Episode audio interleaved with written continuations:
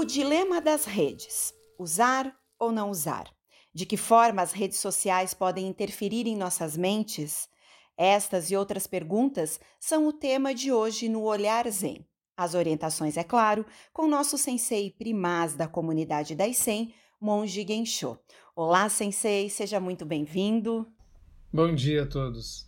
Sensei, há algum tempo esse tema já vem sendo debatido mas recentemente ganhou uma força maior com a veiculação pela Netflix do documentário O Dilema das Redes, onde ex-funcionários executivos de empresas como Google, Facebook, Twitter revelam detalhes de como elas usariam né, plataformas de big techs, usariam o comportamento humano, as redes sociais para prever justamente o comportamento e fazer uso disso. Nesse contexto todo, como é que ficam as nossas mentes? Seria muito interessante nós nos remetermos ao passado para olharmos a origem de tudo isso, não é?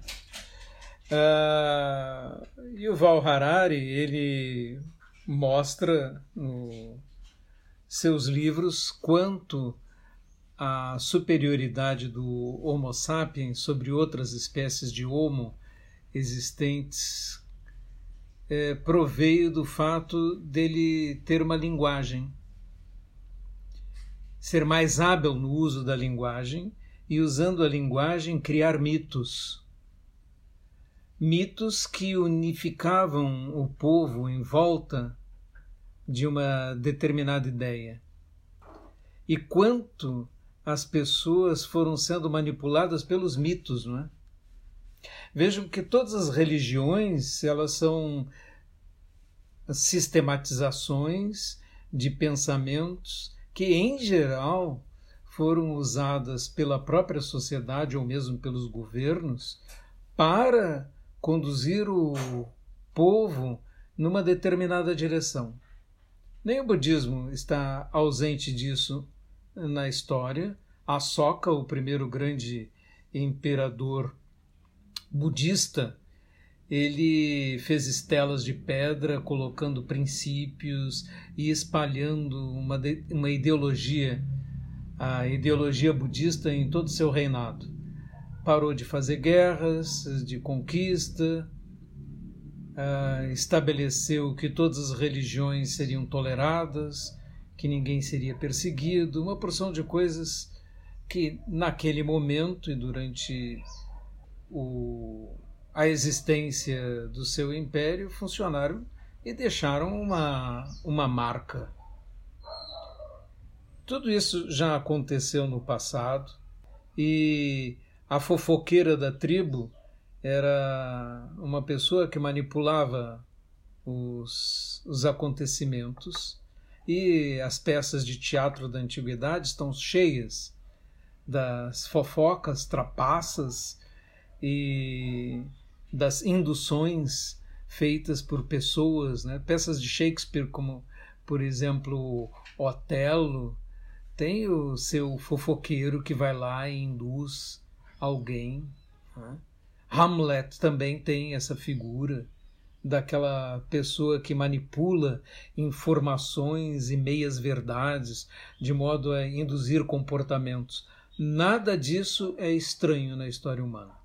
Eu, no passado, fui diretor de um, de um grande jornal também, e se eu olho para a imprensa daquela época, antes da existência da internet, a imprensa manipulava ideias, veiculava as ideias, não precisava mentir, porque a imprensa não precisa mentir. Ela só precisa colocar nos seus editoriais as verdades que lhe interessam e omitir as outras. É uma forma sofisticada de enganar, não é? Você não, ve não veicula determinadas coisas e veicula outras, as notícias que corroboram sua linha editorial. E também, o que é vastamente visto na imprensa nacional, se confeccionam manchetes que induzem a determinados pensamentos. Às vezes, até que contradizem a própria notícia veiculada, mas como a manchete é muito mais lida, Então ela acaba influenciando. E que nós temos visto na própria democracia é uma tentativa constante, isso desde o tempo dos gregos, de manipular a opinião pública em favor de uma determinada ideia, com a veiculação de uma notícia, com a veiculação de uma falsa notícia. O que nós estamos vendo, que agora é objeto da, desse documentário Dilema das Redes, é o fato de que a tecnologia deu instrumentos muito mais eficazes. Então você pode olhar para uma nação e dizer: nós temos essa opinião aqui, a opinião A, e nós temos a opinião B. Esse grupo que já está consolidado na opinião A não vai mudar. O grupo que está na opinião B também não vai mudar. Os dois extremos estão consolidados naquilo e vivem em bolhas que falam entre si e desconsideram qualquer argumento contrário. Mas nós temos um grupo C que vai definir as eleições. Bom, este é o alvo. Este alvo, dentro deste alvo do grupo C, existem é, 5% de pessoas com uma dificuldade financeira, existem 5% de pessoas com uma outra necessidade e assim por diante. Você segmenta. Depois você pega aquele grupo, os 5%, que tem uma determinada necessidade e propõe uma solução específica para ele e manda essa notícia só para essas pessoas. É isso que a rede permite. Ela permite uma segmentação altamente perfeita sobre as opiniões, saber quem pensa o que, como é que ele age, como ele raciocina, o que ele clica, que informa o algoritmo matemático qual é o perfil daquela pessoa e pode-se definir qual é a propaganda específica para aquele grupo. Então, o que nós estamos vendo aí é uma facilidade da manipulação das mentes muito maior por um conhecimento mais perfeito de cada mente individualmente, que o algoritmo permite e que as redes sociais viabilizam. Então, nós simplesmente saímos do fofoqueiro da tribo, do manipulador de mentes através de distorções das peças de Shakespeare, para a imprensa, com uma manipulação mais geral, porque você tinha um jornal, colocava a mesma coisa no jornal inteiro.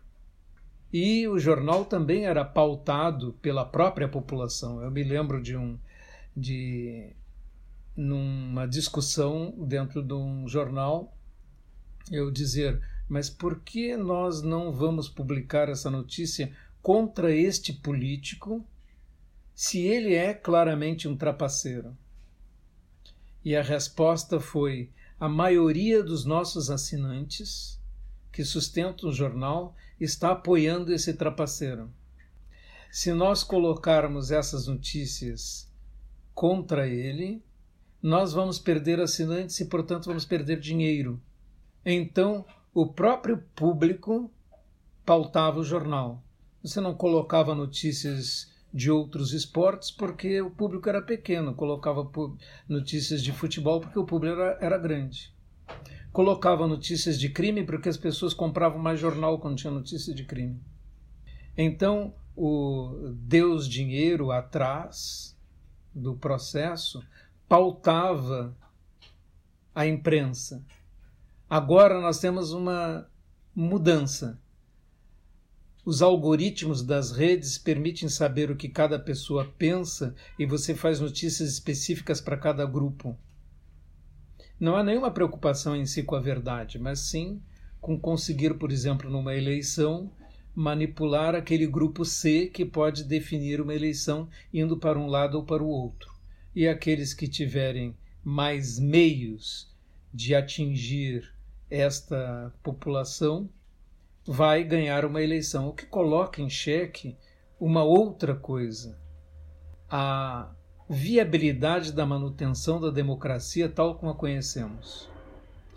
Porque a democracia já era manipulável através da imprensa, através das mentiras, através das habilidades de marketing.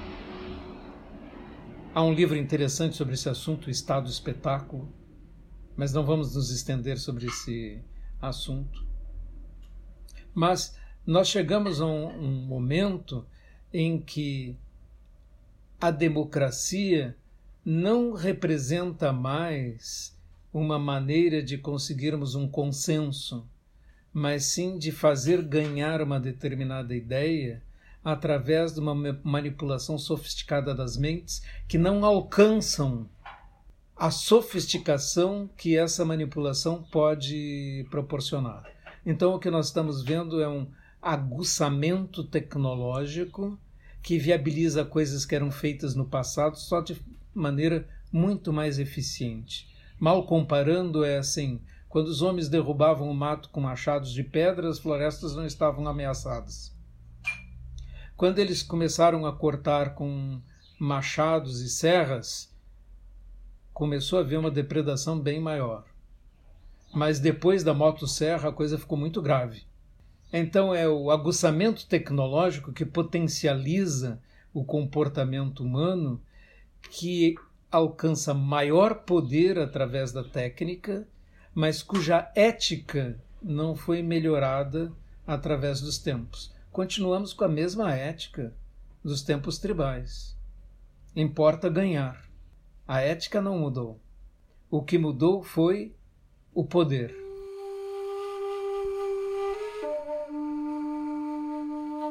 A fofoqueira que ficou muito mais, mais forte, né? Com os algoritmos. Sim. É uma, o algoritmo não deixa de ser a fofoqueira da tribo, sensei. Sim, altamente sofisticada. sabendo é. tudo que cada um pensa e qual argumento convenceria uma pessoa e qual argumento convenceria outra. Se a tribo tinha 100 pessoas, isso era viável. Mas agora nós temos bilhões de pessoas e essa, como você disse muito bem, essa grande fofoqueira que é a rede, ganhou esse poder imensurável. E o poder está na mão de pouquíssimas pessoas. Vejam que é, há um filme a respeito do assunto do Brexit que foi um plebiscito ganho através de uma manipulação desse tipo, viabilizada por uma empresa chamada Cambridge Analytics.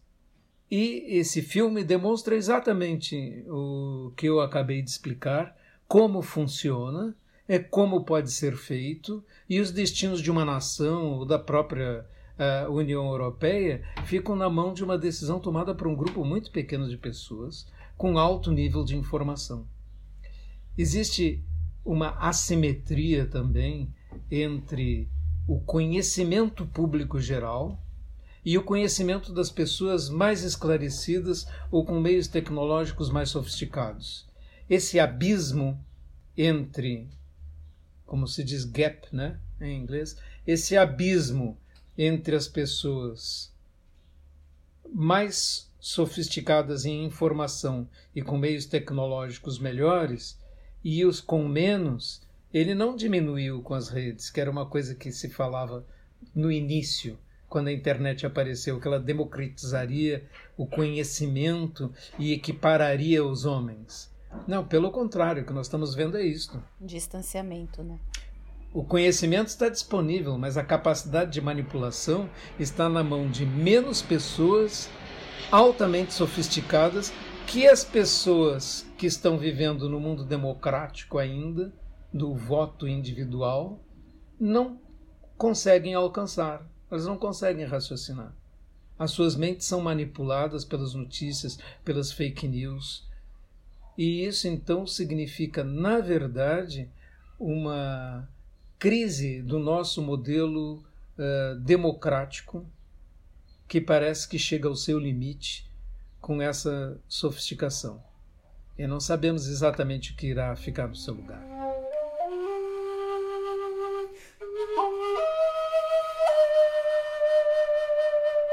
Sensei estava aqui enquanto o senhor falava, pensando justamente nessas realidades personalizadas, né? Que justamente o algoritmo nos mostra aquilo com o que nos identificamos. Uh, e isso gera essa polarização. Para piorar, quando o algoritmo não consegue só nos mostrar o que nós queremos ver, nós temos a opção nas redes de deixar de seguir. Então, aquilo que me causa aversão, que eu não consigo lidar, eu deixo de seguir. Trazendo para a realidade é, budista, é um fortalecimento do eu gigantesco, isso, não é? Sim, sem dúvida. Até porque você uh, vai se colocando dentro de uma bolha das pessoas que concordam com você. Aí você não vê mais a diversidade de opiniões. Você vê só o que a, a sua, o que você pensa que é a maioria, a sua maioria vê. Isto é uma ampliação do, da, das conexões do eu, né? Então, você tem uma espécie de eu ampliado, como você está, você está falando agora. Os resultados finais desse processo nós não podemos prever facilmente. Porque tanto podemos ter tentativas de regulamentação, como poderíamos ter um aumento da consciência pessoal. Mas, a julgar pela história humana, o aumento da consciência pessoal não é uma coisa com a qual nós devemos contar. O aumento da regulação também será feito pelos grupos de manipulação e poder. E, no momento, as redes são as maiores empresas do mundo. E, portanto, o seu poder é inimaginável. Vejam que o Facebook recebeu uma multa de 5 bilhões de dólares. Mas essa multa de 5 bilhões de dólares é tão pequena frente ao faturamento do Facebook que no dia seguinte, quando se conheceu que a multa era de 5 bilhões de dólares e os investidores fizeram os cálculos, as ações do Facebook subiram. Porque se perder 5 bilhões de dólares era insignificante, era nada. Então, quando nós começamos a compreender esse esse novo mundo que estamos vivendo com essa ascensão técnica, nós temos dificuldade de desenhar as estratégias mentais que deveríamos ter, o modelo que deveríamos ter para que o mundo fosse mais funcional. Vejam quanto tempo nós levamos para que as repúblicas e a democracia fossem o modelo predominante no mundo. Na minha vida mesmo, houve um momento em que os governos autoritários, as ditaduras, representavam mais da metade da terra. E hoje a quantidade de povos submetidos a ditaduras, é, mesmo ditaduras disfarçadas, como é o caso da, da Rússia ou da China, né? na realidade são governos autoritários e reúnem bilhões de pessoas. Na verdade, temos bilhões de pessoas ainda nesse tipo de modelo. E os países em que há um esclarecimento suficiente das pessoas são muito poucos. Tanto que ideias primitivas, como por exemplo a aversão às vacinas, por exemplo, ou teorias da Terra plana e tudo mais, podem vicejar num mundo como hoje o que quer dizer que o nível de ignorância ainda é muito, muito maior do que nós poderíamos pressupor. A proposta budista, desde o seu início, foi aumentar a consciência individual, fazer com que as pessoas despertassem, acordassem das ilusões. Foi isso que Buda tentou. É isso que os mestres budistas devem tentar: sacudir os ombros e dizer acorda não significa descartarmos a tecnologia ou sairmos das redes ou qualquer coisa assim, mas sim sabermos exatamente como as coisas funcionam, como elas podem ser manipuladas e que de, maneira você, de que maneira você pode se opor a isso. Se todas as pessoas tivessem clareza, não seriam facilmente influenciáveis. Se elas são facilmente influenciáveis, é porque acreditarão em mentiras com grande facilidade. E esse sempre foi sempre foi a maneira de fazer política, fazer discursos e mentir sem pejo, né? Porque essa é a maneira de convencer. Como dizia o grande ministro da propaganda do Terceiro Reich, uh, minta, minta, minta, alguma coisa ficará. Até que se acredite, é, o mentiroso acaba acreditando na própria mentira, né? E ela vira verdade, né, Sensei? As redes, isso acontece diariamente o tempo inteiro, não é? Sim, sem dúvida. É, sensei, quando a gente fala exatamente na prática budista é, e no Zen, que tem como foco o Zazen, o senhor constantemente fala sobre isso. O Zazen só faz sentido se a gente conseguir levar essa mente é, para fora, para a vida. É, quando a gente está se relacionando, então, com as redes, quando a gente está lá baixando, como mostra o documentário, né, dedinho para baixo, vendo feeds e mais feeds, o que, que precisa ter? Essa mente atenta de Zazen, mas focada em quê? Qual a dica para o praticante? O praticante tem que saber usar a tecnologia, não é? Ele tem que saber estar atento a como sua mente funciona.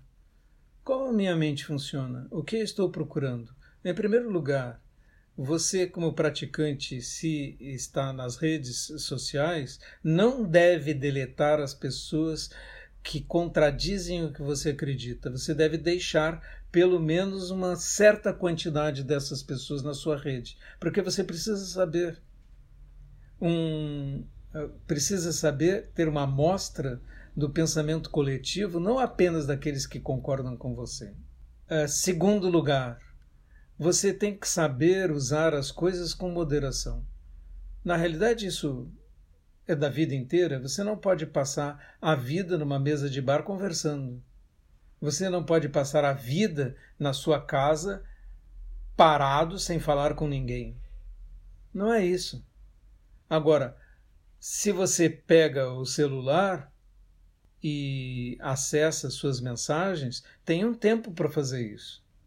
E depois, quando você vai fazer outra coisa, você tem que parar com isso. Deixar ele em algum lugar e depois uh, acessá-lo. Né?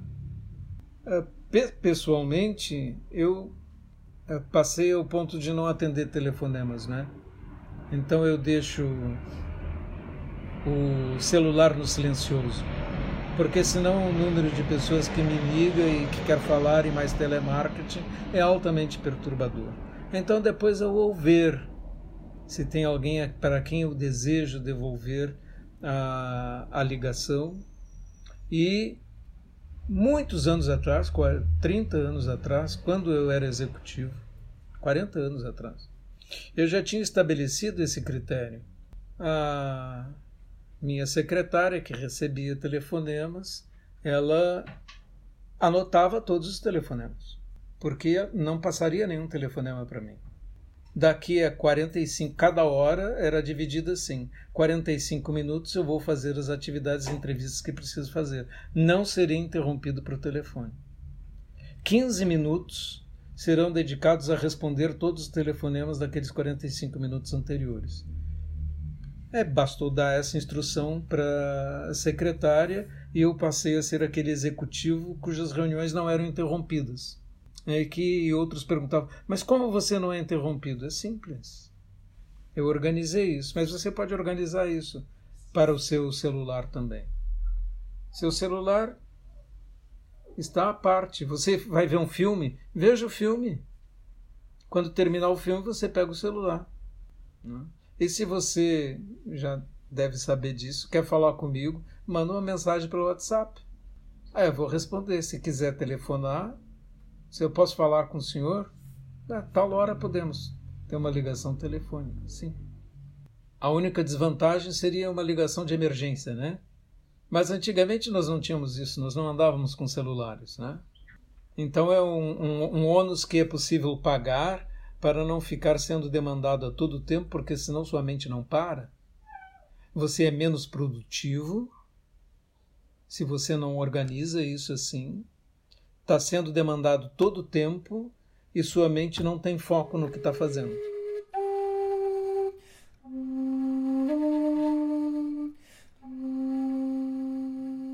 Sensei, esses dias eu estava olhando os stories nas redes sociais, que agora estão em alta, e eu, no meio daquilo, me dei conta que é como se fosse uma metralhadora para a mente porque é uma informação pulando atrás da outra como balas, assim, tá, tá, tá, tá, tá, tá, tá, tá, tá, saindo de uma metralhadora.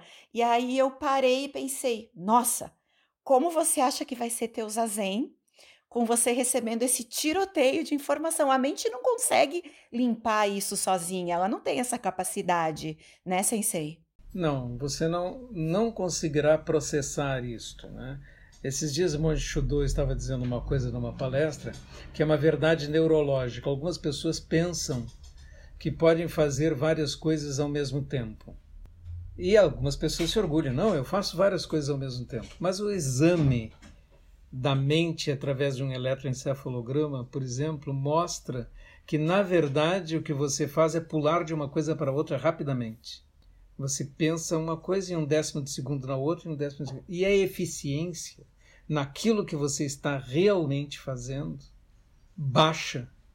É, não é por outro motivo que um atirador, por exemplo, está concentrado só naquilo que está fazendo, fazendo e respirando. Um atleta, um atleta num jogo de olímpico não está atendendo telefone, nem com um ponto no ouvido. Não, isso não é possível nem um jogador de xadrez, você vai ver um campeão de xadrez atendendo o telefone no meio do jogo. Ele está lá olhando para o tabuleiro e o mundo pode cair em volta, que ele não pode prestar atenção.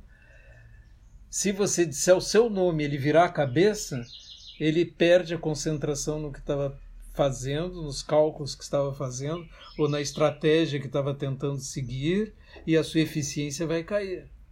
Então, na verdade, se você quiser ser eficiente, tem que fazer uma coisa de cada vez. E isso é o que a tecnologia está nos pedindo para não fazer. Fazer várias coisas ao mesmo tempo. Não é possível fazer várias coisas ao mesmo tempo com verdadeira eficiência.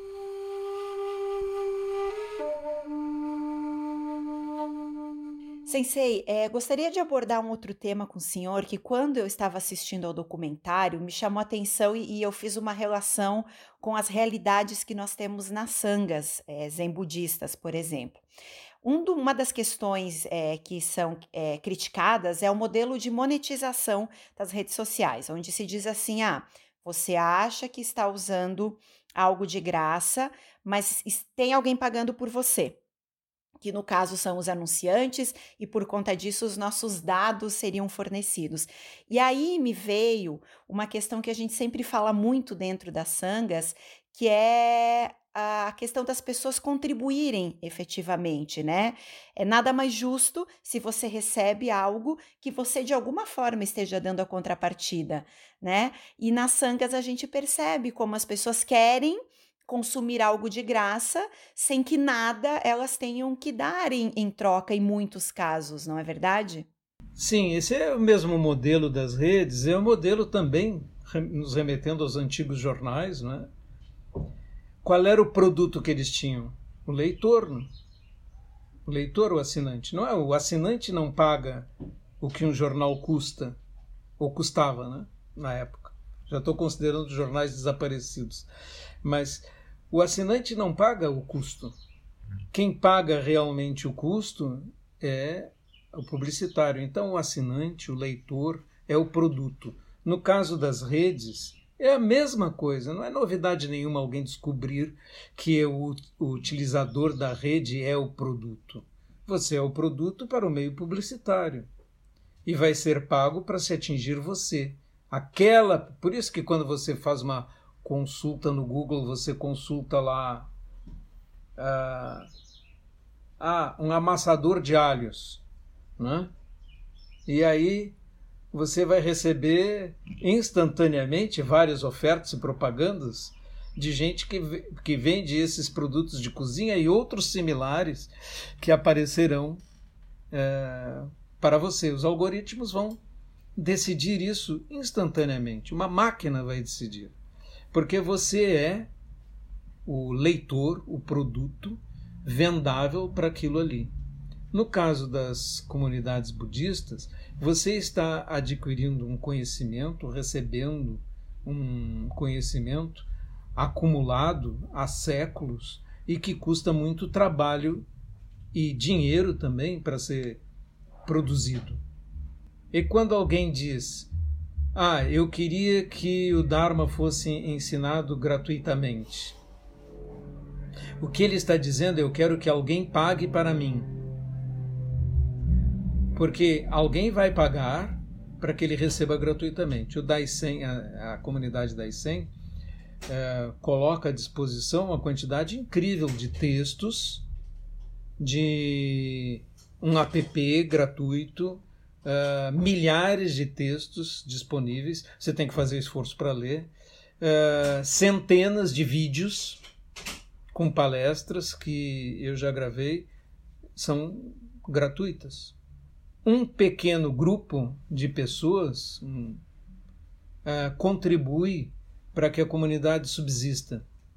Esse pequeno grupo é, são aqueles que propiciam para essas pessoas que recebem gratuitamente essa generosidade. Eles são os doadores. Agora, as pessoas que recebem gratuitamente têm que adquirir uma consciência. Elas não são produto, não são vendáveis, não se trata de uma rede social, você está recebendo algo gratuitamente e então você deveria ter a mentalidade de retribuir. No Oriente, isso é muito claro porque faz parte da educação. Você não visita alguém sem levar algo, não é? Uh, você não vai a uma comunidade sem contribuir, porque você sabe que existe um prédio, existe manutenção, existe luz para pagar, existe uma porção de coisas. E a nossa mentalidade no Ocidente é tão estranha, não é só a brasileira, não. Já falei com professores em outros lugares e é a mesma coisa. Eu fazia palestras públicas sem pedir nada. E, vamos dizer, eu ia fazer uma palestra e vinham 30 pessoas para assistir uma palestra gratuita que veio um, um monge está aqui na cidade vai fazer essa palestra. Aí uma aluna minha muito genial, né, organizou uma palestra e quando eu cheguei lá tinha 200 pessoas. E eu perguntei o que você fez. E, e ela disse assim: Ah, não, eu fiz eh, publicidade, paguei e cobrei entradas. Todo mundo que veio tinha que pagar. Então, nós saltamos de 30 para 200 pessoas.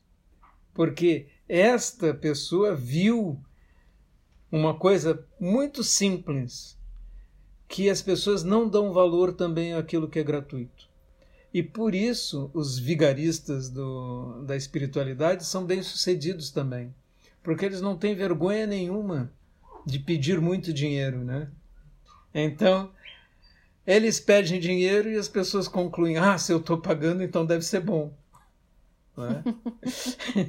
e, então, nós não chegamos nesse ponto no, no budismo e não temos nada para vender no budismo, não temos milagres para fazer, nem rezas uh, mágicas para oferecer, só temos uh, verdades às vezes desconfortáveis para serem ditas, né? É você que tem que se esforçar. Eu estou aqui para ensinar meios e maneiras de fazer isto, mas sem seu esforço pessoal, nada. E se eu der dinheiro para para o senhor monge, para a comunidade budista, o que eu ganho com isso? Eu respondo: a alegria de estar ajudando outras pessoas, não é? Ah, mais nada. O que você quer? Na realidade, quando você faz uma doação em dinheiro, tem um, uma consequência imediata. Você fica com menos dinheiro no seu bolso. Né? Essa é a consequência imediata. Mas as consequências em termos de contentamento e alegria podem ser muito grandes. Se você valorizar isto, tudo bem. O fato é que poucas pessoas valorizam, o que implica que o budismo sempre terá uma um sucesso financeiro muitíssimo mais baixo do que de qualquer é, curandeiro público. Né? Mas mentes muito mais felizes. É uma, o que a gente vê, né, uma, uma característica dos praticantes budistas normalmente é uma alegria é, que nem se explica de onde vem, não é, sensei? É algo que não tem explicação. É verdade. é verdade. Essa alegria é, é característica, né? Muito reconhecida como uma marca dos bons professores budistas. Então, para finalizar, a dica final é que se tivermos que acessar redes, que lembremos também, né, sensei, de acessar as redes que nos ajudam e nos conduzem a esse caminho de libertação, de alegria. E a Daisen tem várias redes, estamos em Facebook, estamos no Instagram, temos o podcast Gotas do Dharma, temos o app Zen Daisen, temos YouTube, então muito também é de onde a gente busca a informação e onde a gente decide passar o tempo nas redes, não é? Exatamente, e use a técnica com sabedoria. Isso é muito antigo. Uma faca pode ser usada para cortar pão, mas pode ser usada para matar uma pessoa. A faca é só técnica, tecnologia. Ela é só isso a mão que usa e a sabedoria com que a faca vai ser usada é que vai dizer o que, que é uma faca. Se é uma arma ou se é um instrumento para alimentar.